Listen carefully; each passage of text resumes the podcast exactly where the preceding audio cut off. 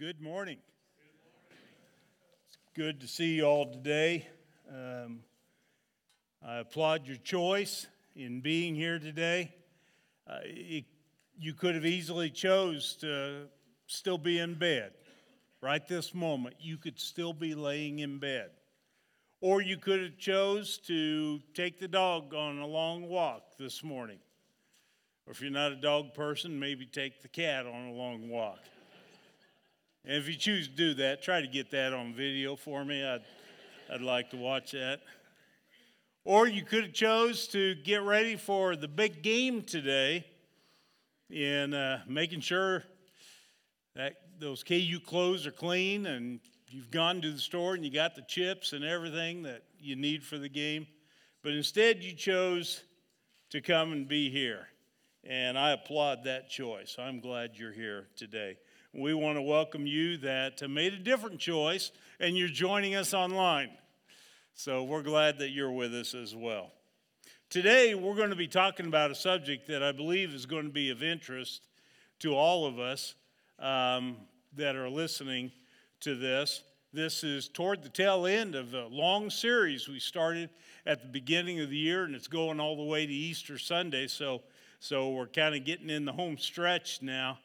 But uh, the topic and why I think it will be of interest to you is, is because we're going to talk about you today.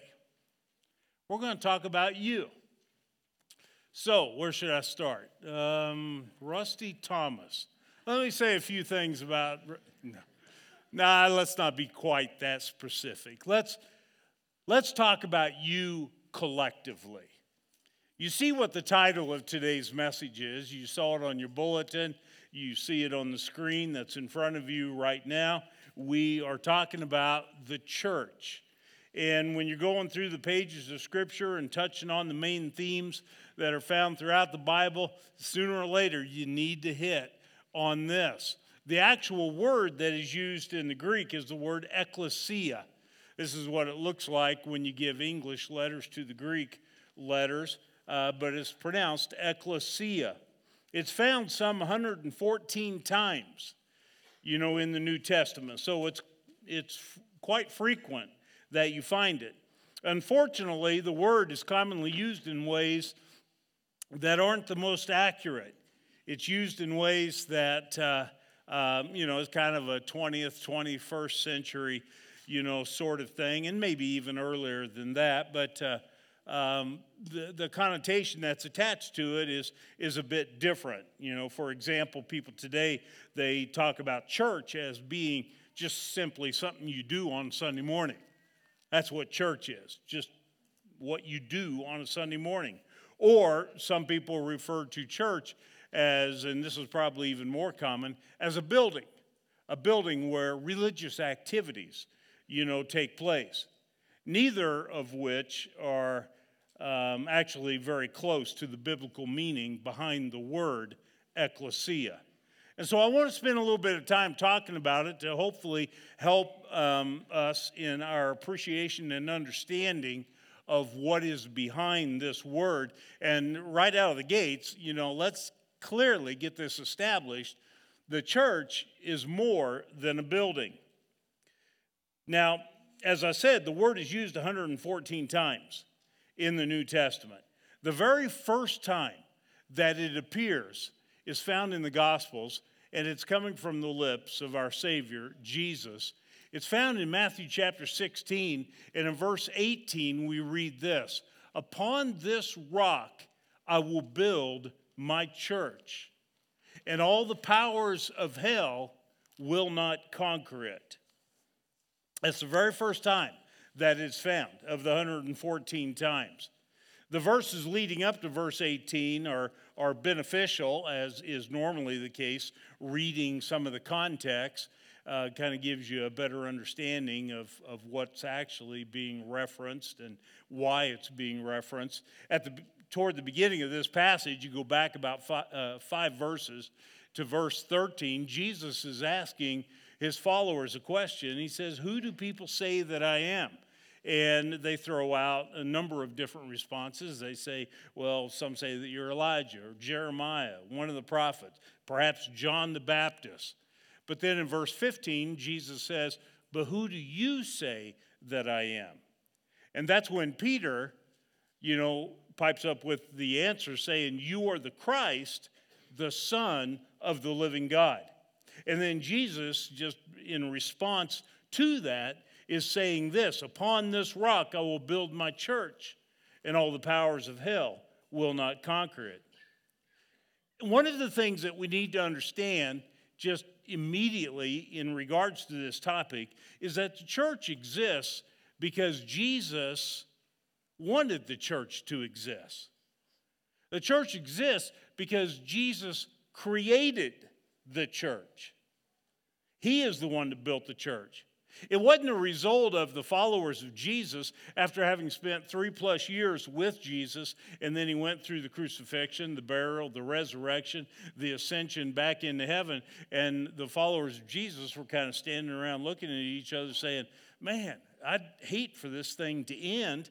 We really had something good going here. What can we do to, to keep this thing moving forward, this, this movement that has been started? Well, we need to get organized and we need to give it a name, and you know, and voila, before you knew it, they come up with a conclusion of, of let's uh, give the organization a name, let's call it the church, and let's start establishing buildings that will represent this movement. And no, that is not the way the church began. It did not originally form in the mind of Peter or James or John or Bartholomew or any of the apostles. It began in the mind of Jesus.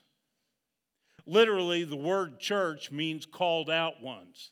You know, if you if you look in a Greek dictionary, you'll see that that's that's the literal rendering of this word, called out ones.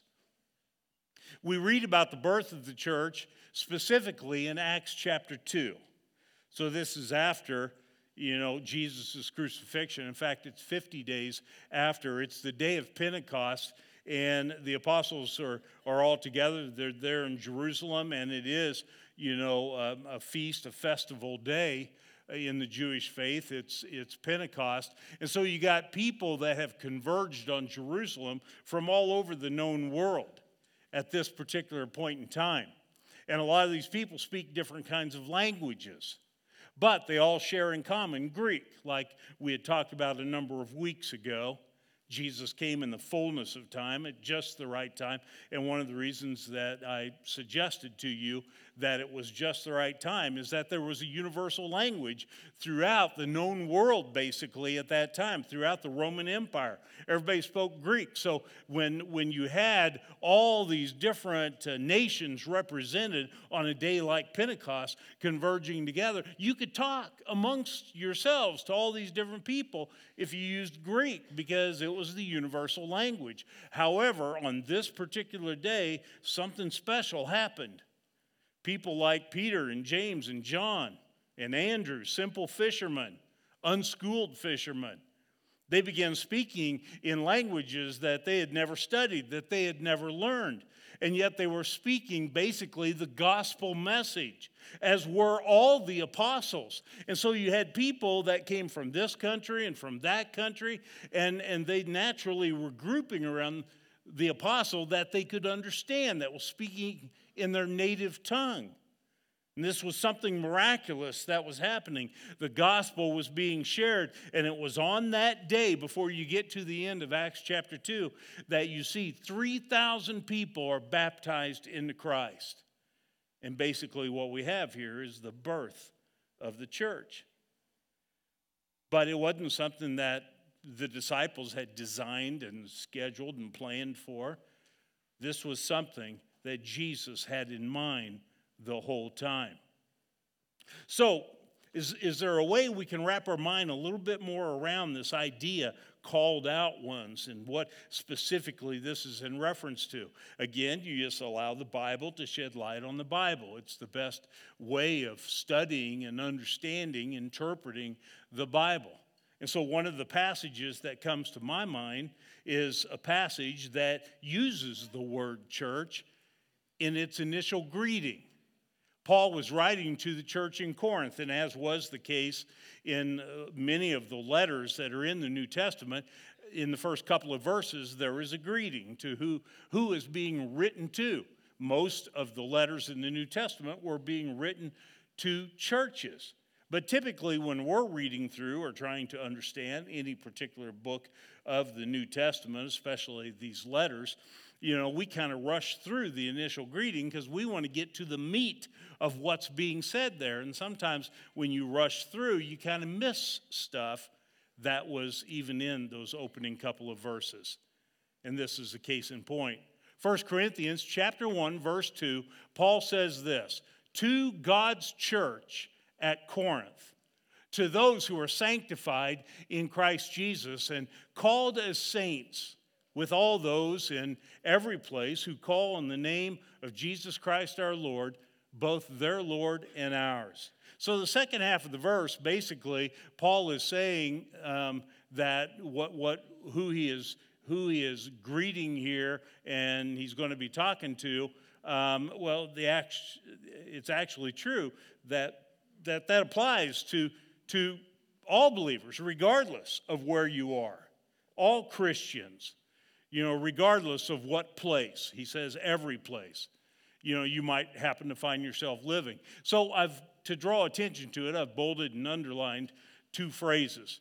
Initially, he says, to God's church, okay, and it's located at Corinth, to God's church. And then the next phrase is to those who are sanctified in Christ Jesus. Now, that's not two separate groups, that's one and the same.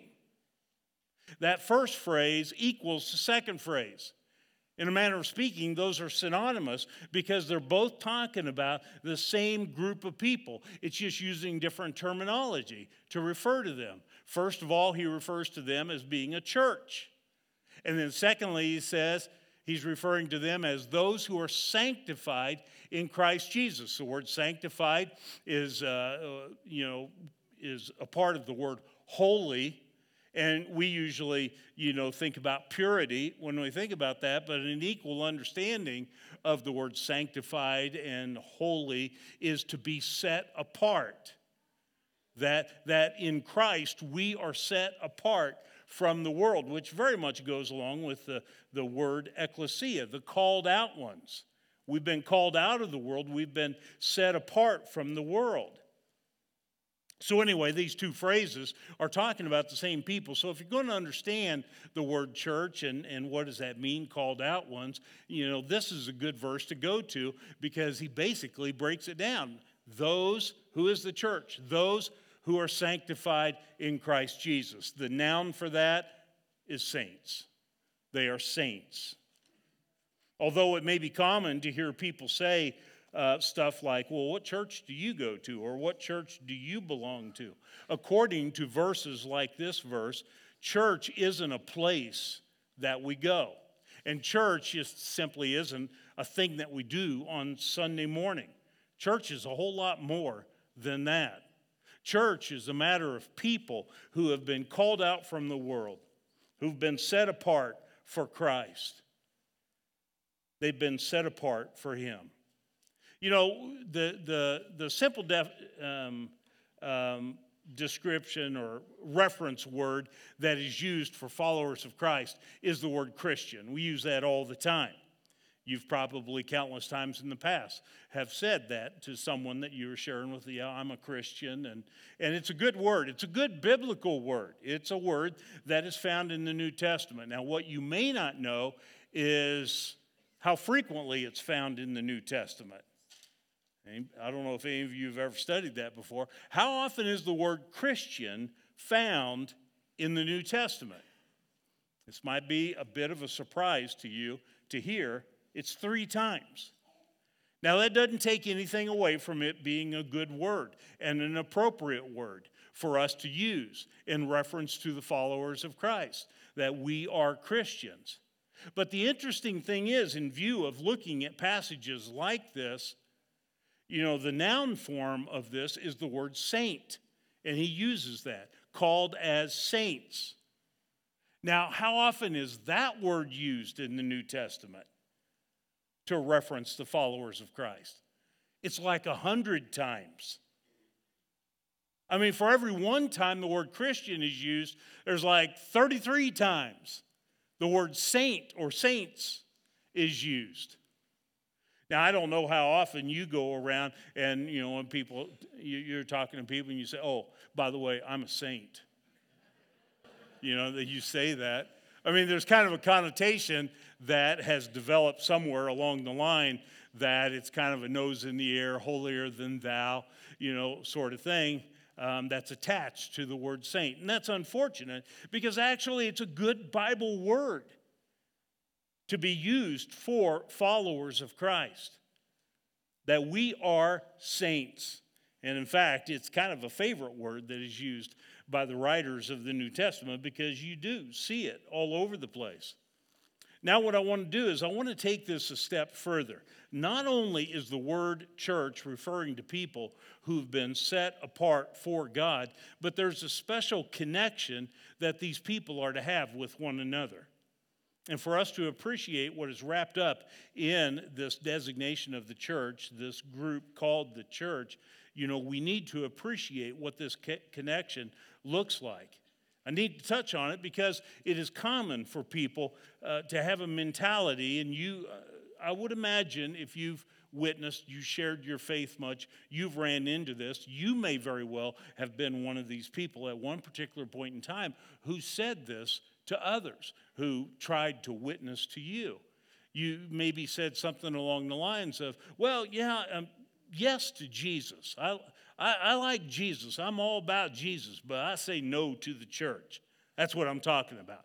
That attitude, that in one way or another is summarized with words somewhat similar to that. Yes to Jesus, no to the church. And kind of what's being communicated there, at least to our ears, is that they don't want to have anything to do with their fellow Christians. Now, that may not be exactly what they're intending to say because they, again, have an understanding that a church is a building. A church is just simply an organization, a human made, you know, structure of religion uh, of one form or another. That might be along the lines of what it is that they're talking about, but, but uh, it's actually quite inaccurate, you know, to to think that you can approach this by saying yes to Jesus and no to the church, because when you go into the problem, you begin to see that there's a pretty significant um, problem with that, to, to have that kind of attitude. Because what you see in the Bible is that this concept, the church, it involves family. It involves the whole concept of family. It's not just a group of religious people or people that have a certain uh, philosophy of thought or certain set values. But it's actually, according to the Bible, it's a matter of family. I don't know if you remember or not, but there was a time when Jesus' actual um, blood family, um, his mom and his half brothers and sisters, um, they came uh, to get him, to retrieve him, because they thought that he kind of had a screw loose or something or other, that, that uh, he wasn't really thinking straight. And so, for his own good, their intent was to go and get him and pull him away from all of the things that were dominating his time. You see, Mary and Joseph apparently had other children, you know, after Jesus had been born. And so, uh, the verse that I'm about to show you is, is uh, referencing uh, those half siblings of Jesus. The passage that I'm going to take you to is Mark chapter 3. In the beginning parts of this chapter, uh, there's a lot of time demands being placed on Jesus. He's performing a number of miracles. It's kind of like people are lining up you know, for all of these various kinds of miracles that Jesus is performing. And then, you know, partway through all of that and all the demands on his time, he takes some of his followers and he goes up on the hillside, the mountainside. And it's at this point in time that he's going to hand select who his apostles are. You know, he's going to point out Peter and James and John and Matthew and Bartholomew and, you know, all of these different guys, the 12 that are going to be his apostles. And so that happens. And then Jesus goes back down the mountain and he's going to his home, but word spreads really quick. Jesus is back in the vicinity. And so people again converge. You know, maybe people were looking for him while he was gone or something or other. But anyway, word spread real quickly. And so what we see is this verse in Mark chapter 3, verse 20. Then he went home. This is after coming down from the mountain. And the crowd gathered again so that they were not even able to eat. Okay, so we don't know for how long uh, they had gone without a meal, but Jesus and his, his disciples, now um, apostles, uh, they hadn't eaten in some time. Word gets out about this. The very next verse says, When his family heard this, they set out to restrain him because they said he's out of his mind. Okay, this is the part I referenced earlier. Jesus is doing a number of miracles. He's teaching among the people in the meantime. And then eventually, his mom, his brothers, his sisters, they all show up. And we read that toward the end of the chapter. It says, Then his mother and his brothers came and standing outside, they sent word to him and called him. A crowd was sitting around him and told him, Look, your mother and your brothers and your sisters are outside asking for you. Now, as we read through the biblical account, specifically Mark chapter 3, and we come to this verse, especially if we haven't read it before or heard it talked about, you know, we immediately begin to anticipate what Jesus' response is going to be. He's going to be like, oh, you know, my family's here? Okay, guys, just put things on hold here. I'm going to go out and talk to my family. But uh, then we're a little bit surprised uh, until we develop a deeper understanding of what Jesus is all about, because that's not what Jesus does. Instead, this is what Jesus does. He replied to them, Who are my mother and my brothers? And looking about at those who were sitting in a circle around him, he said, Here are my mother and my brothers. Whoever does the will of God is my brother and sister and mother. Now, what I'm trying to illustrate here is that this whole thought about the, the, this family concept being applied to the church, this did not start with the 12 apostles, and over three years they kind of bonded together, and so they kind of became a pack of brothers, and then that's what spawned all of this family talk in reference to the church. No, it all started in the mind of Jesus. This was a value that he had. This is how he viewed people that were his followers, people that were obeyers of God, that they were family. They were like moms and brothers and sisters. I wanted to show you that so that you'd be able to see and appreciate more when later, as you're reading through the New Testament, you will read some phrases, certain comments that are made, like this one in Galatians chapter 6, verse 10. It says, Whenever we have the opportunity, we have to do what is good for everyone. Okay, that's a great statement, but notice the way the statement ends. It says, especially for the family of believers. So we have this family concept coming into play here. Now, it's not that we ignore needs that exist around us outside of our community of faith. It's not that we ignore that by any means, because this verse is saying that as we have opportunity, we are to do good to everyone. But basically, what the apostle is saying is well, that starts right here among our family of faith. This starts right here with our spiritual family. Terminology uh, is frequent because you'll just, as you're reading through, like here's the greeting uh, that Paul makes to the church in Colossae. And he says, Paul, an apostle of Christ Jesus, by the will of God, and Timothy, our brother. Now, he's not saying that, oh, remember Timothy when he was first cutting teeth? And we had to change his diaper back in the days we had plastic pants. Remember that? He was just a little bitty kid, you know. No, Timothy, Paul, Paul never changed Timothy's diapers because he's not talking about a literal blood brother here. He's talking about a spiritual brother that he has. And he goes on to the holy and faithful brothers in Christ at Colossae, grace and peace to you from God our Father. And so we're using family terminology. We're seeing that. And as we continue to read, we'll see that more and more. As a matter of fact, it's interesting as Paul gave instructions to a young preacher named Timothy that he had sent to Ephesus, a, a relatively new church uh, that still had some things that needed to be done for this church to get its feet under, under them. Uh, Paul sent Timothy there, and then he wrote him a couple of letters giving him instructions of what to look out for and what to do and what to pass on to the leaders in the church and stuff like that. Well, in the middle of all of that, look at this statement 1 Timothy 5, the opening verses of that chapter. Paul says, Do not sharply rebuke an older man, but rather appeal to him as a father, to the younger men as brothers the older women as mothers, the younger women as sisters in all purity.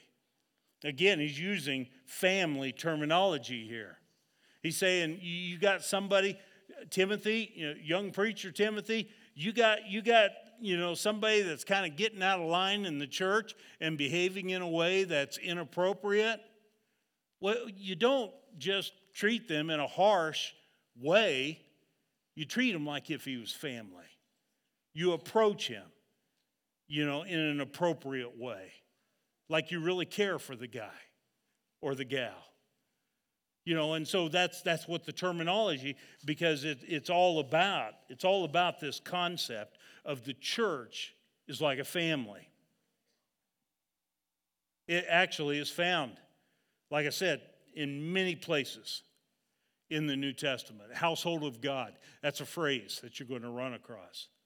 I've already commented on brothers and sisters. You're going to see that terminology used frequently. Children of God, that one's found.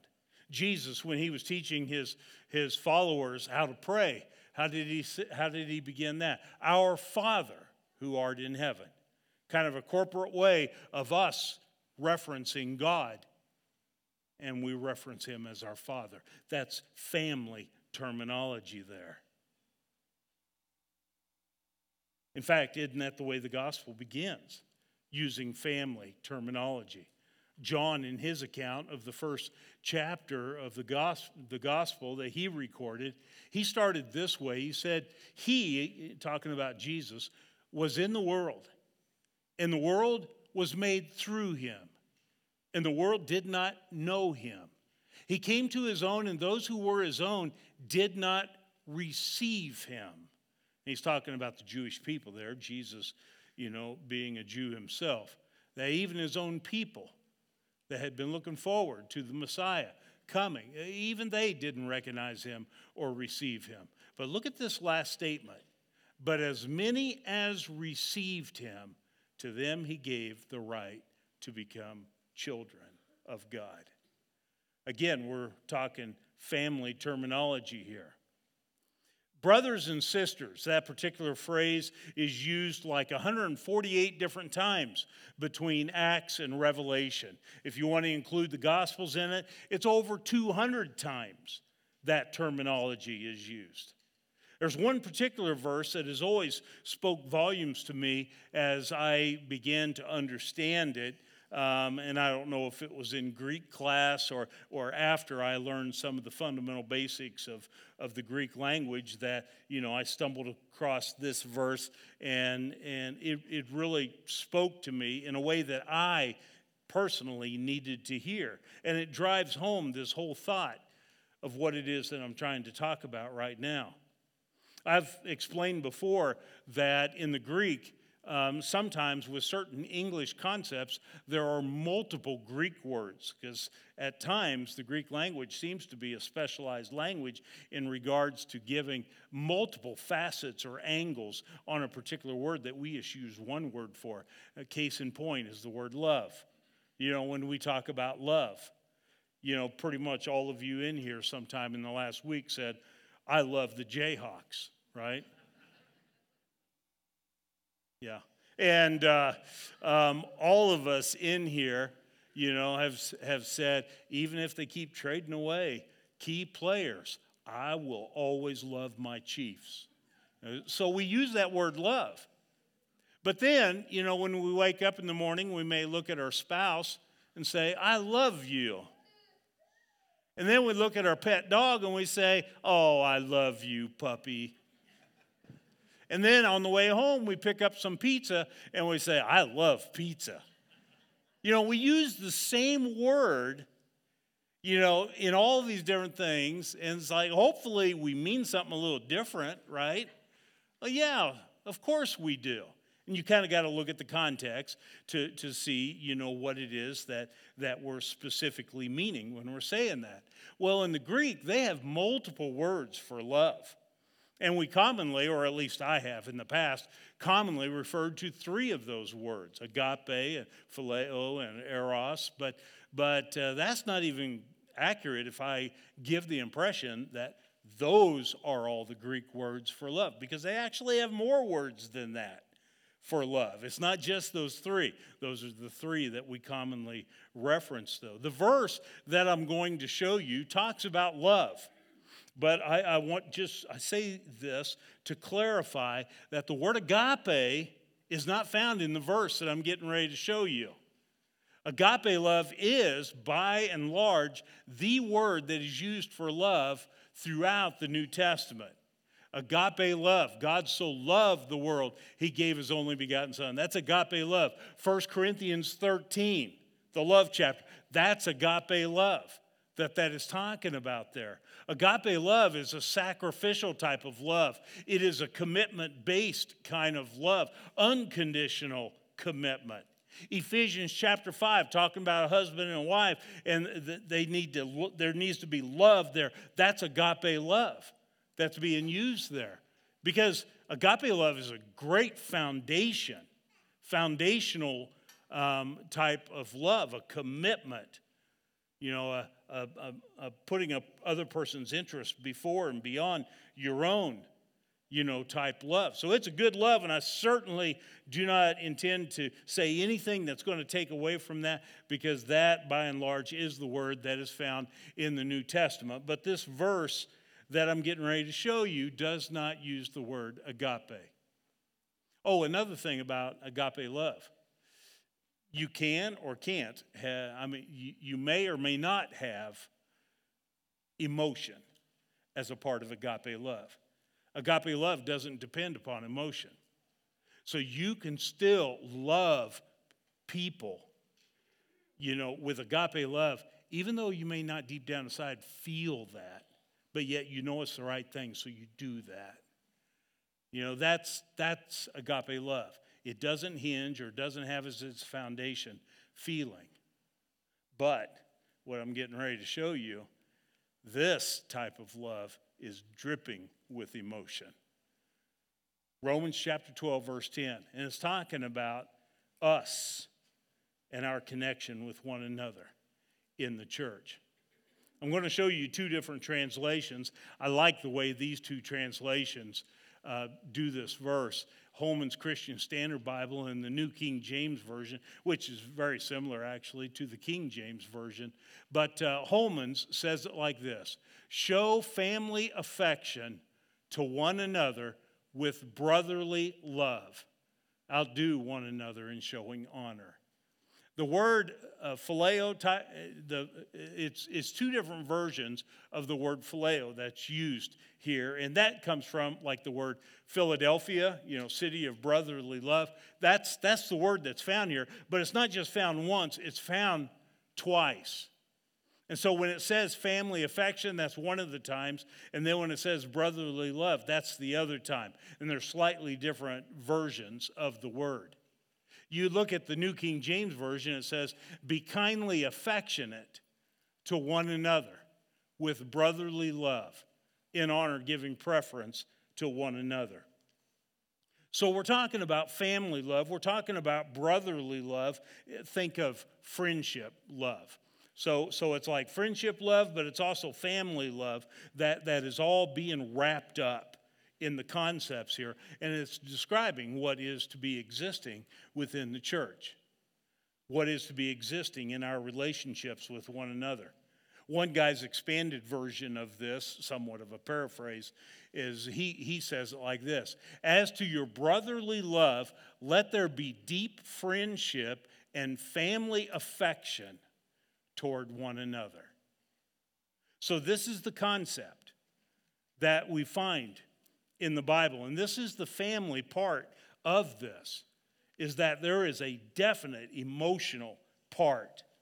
There are feelings that are wrapped up in this. And I want to make sure that you get this because based on what this verse is saying is that in the church we are family, but we're more than family. We are friends. But we're more than friends. We are family. You know, that's, that's all the, the, the concepts being wrapped up in this. We are God's family of friends, and we should care deeply for one another. And this is a big part of the reason why you see all the one another's. As you're reading through the New Testament, there are dozens and dozens of one another's that you're going to come across. I mean, you're going to have ones that are like greet one another, but you're also going to have ones like accept one another, build up one another, serve one another, forgive one another, pray for one another, encourage one another, be kind to one another. You're going to have dozens of those that are scattered throughout the New Testament writings because we have a connection with one another. And that connection is not just a superficial thing, it definitely involves our feelings. We have deep feelings and tenderness for one another. Being a Christian is not just a matter of believing. Oh, it certainly is a matter of believing, but it's not just a matter of believing, it's also a matter of belonging.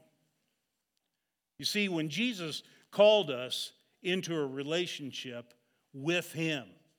He also simultaneously called us into fellowship with one another, into a connection that we share with one another. If Jesus is our Savior and God is our Father, then that makes us family. And that is an important concept that if you miss this, then you're missing an important component of what being the church is all about. We are brothers and sisters of one another.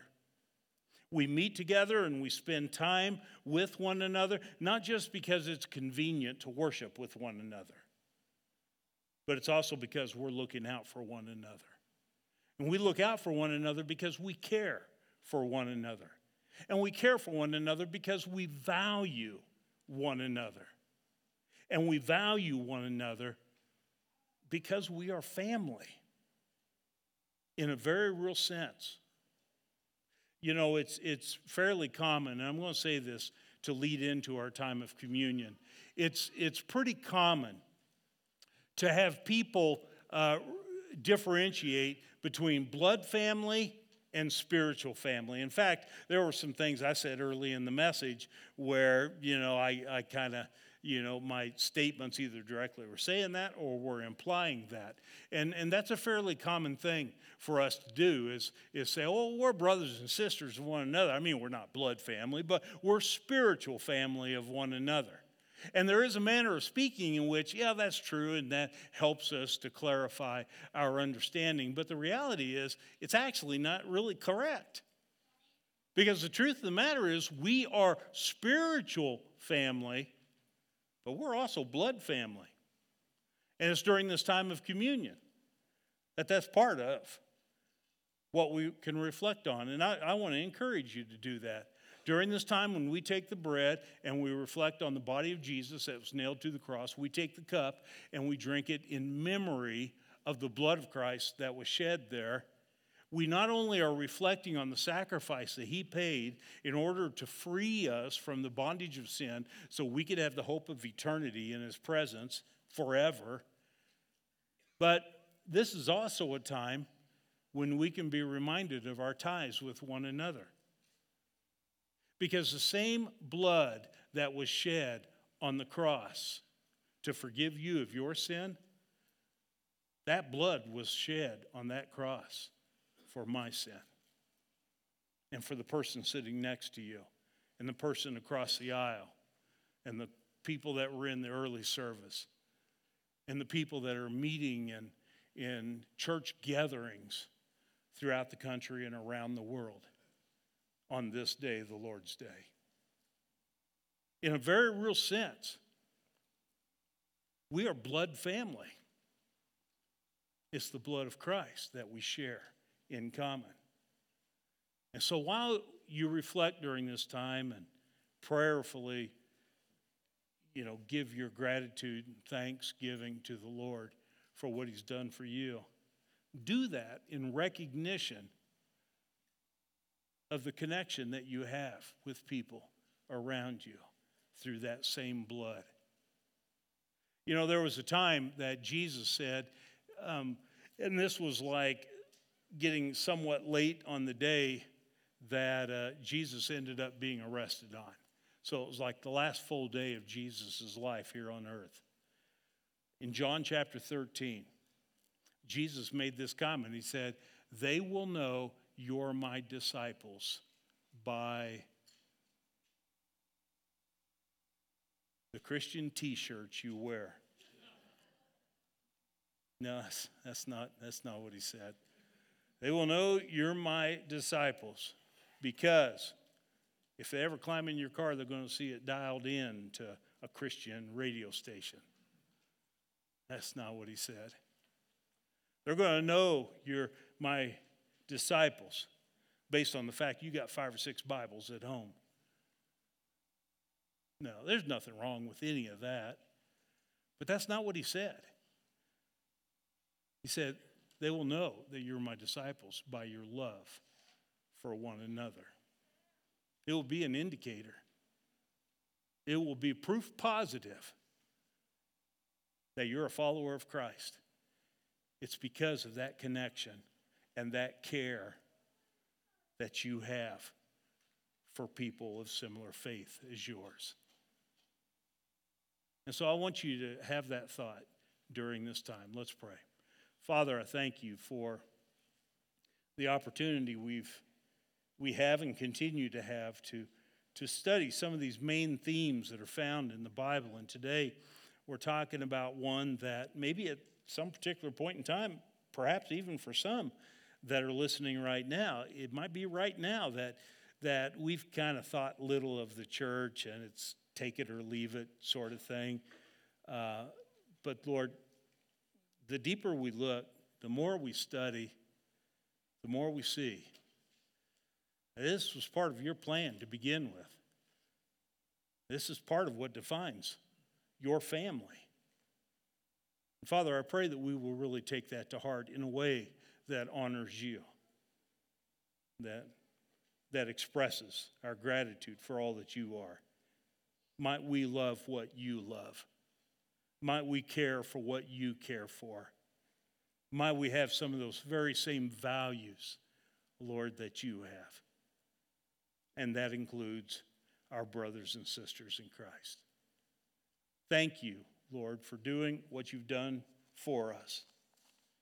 And thank you for doing the same for our brothers and sisters in Christ. It's in Jesus' name we pray. Amen.